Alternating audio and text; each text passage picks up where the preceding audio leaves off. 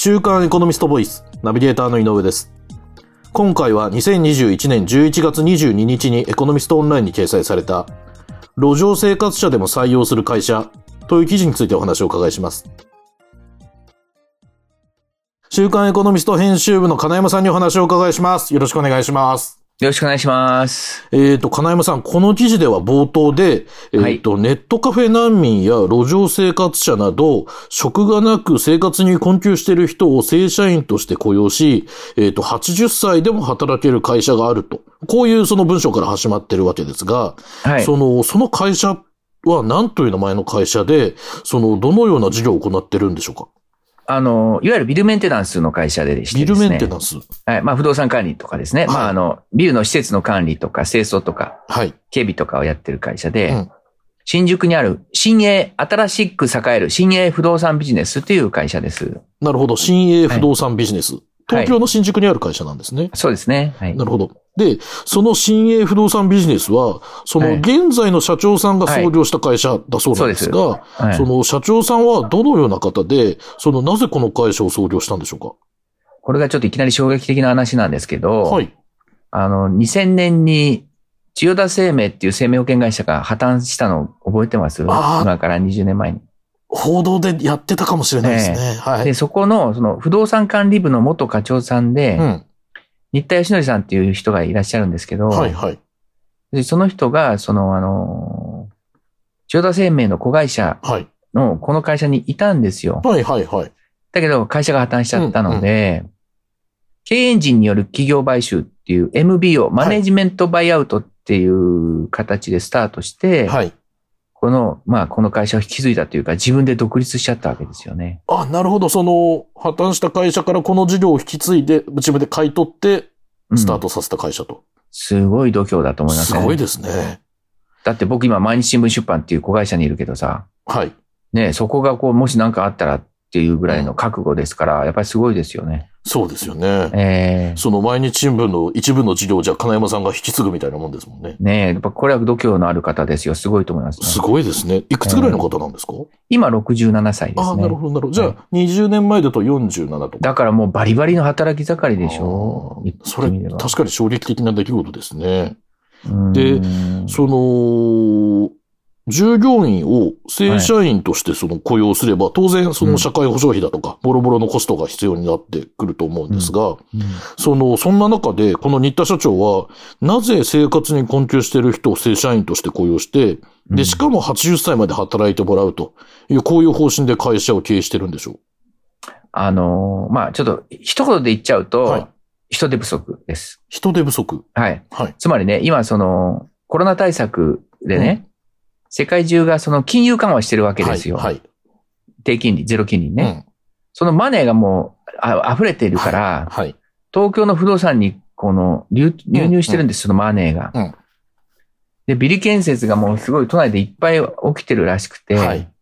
だだけど、そのビルの設備管理とか清掃とか警備とか、はい。それビルメンテナンスのあの仕事はもう慢性的な人手不足なんですって。ああ、なるほど。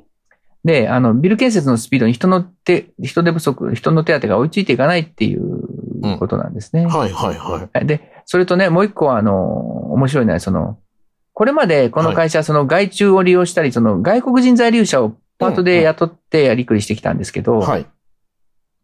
この10月に緊急事態宣言が解除されて、はい。外国人がもともと働いてた飲食業界とかに戻っていったんですよね。ああ、なるほど。はい。うん。それで、その注目したのは、その、まあまあ、あの、まあ、えっと、ネットカフェ難民とかね、うん、うん。そういう人たち、その、住居がない、はいあの、生活困窮の方たちになんですよね。なるほど。えーで、それで具体的にね、はい。あの、新宿の区内に風呂付きのワンルームの社宅を用意して、うん。仕事と住居をもう両方提供してね、はい。で、その困窮者の生活基盤を支えるっていうことと、うん。まあ、業界が直面する人手不足うん。をこう、解決していくっていう、その二つをね、なるほど。そういう、その今までみんながその見向きもしなかった人たちをうん新規採用者にして戦力にしてるっていう、非常にユニークな取り組みですよね。そうですね。その、うん。ネットカフェ難民の方だとか、路上生活者の方だとか、その住所がないから、正社員としては当然就職しづらい人たちを、うんに、こう、住居を提供して、働いてもらうってことですね。で、さっき定年80って言ったんだけど、はい。その、80歳まで働けるとかじゃなくて、まあ、そもそも定年がないんですって。ああ、なるほど。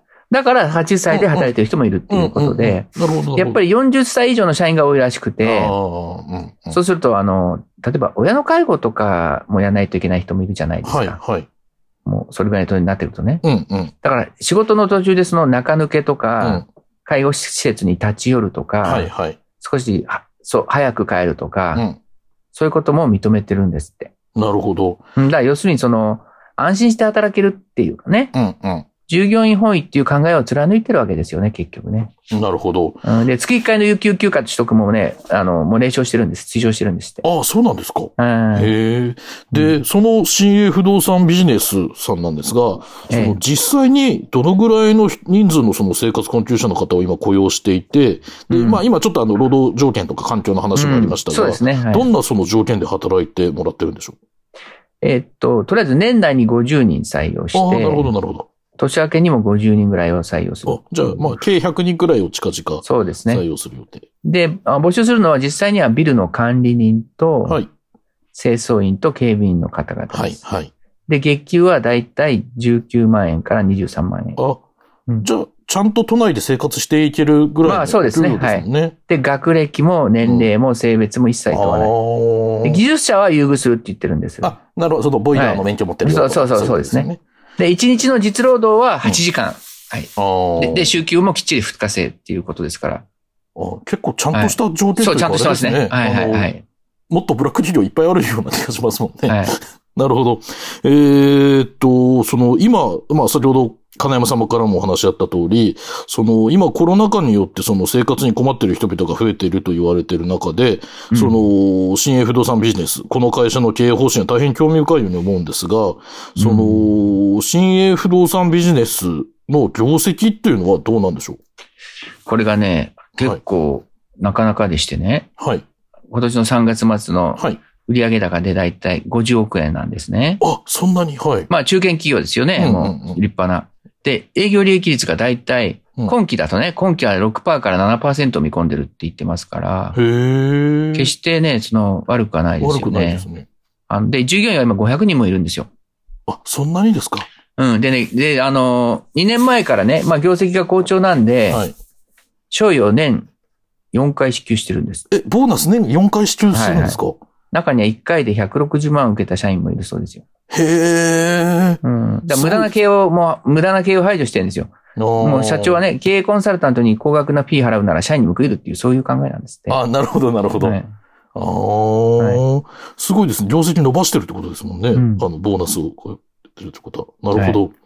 で、その、今までお話伺ってきた通り、しっかりしたその条件で多くの正社員を雇用して、はいで、なおかつ会社の業績をこう伸ばしているというのは素晴らしいと思うんですが、その、この新鋭不動産ビジネスさんは、その、なぜそんなことが可能なんでしょうか、これね、ちょっと誤解をなきように言いますけども、はい成績下位の5%の人をクビにするんですよ。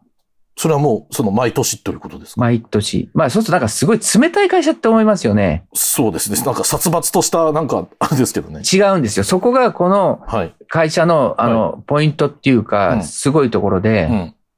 その営業でも技術でも海外事業やる人もいるんですけども、はい。そういうホワイトカラーの人ももちろんそうですし、清掃でも警備でもその現場の人、社員でも、はい。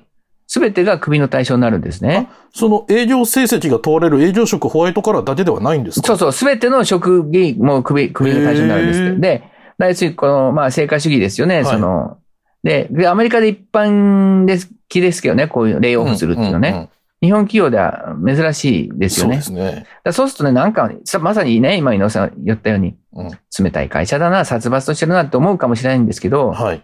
そうじゃないんですよ、ここは。まずね、解雇されるまでに配置転換を3回やるんですって。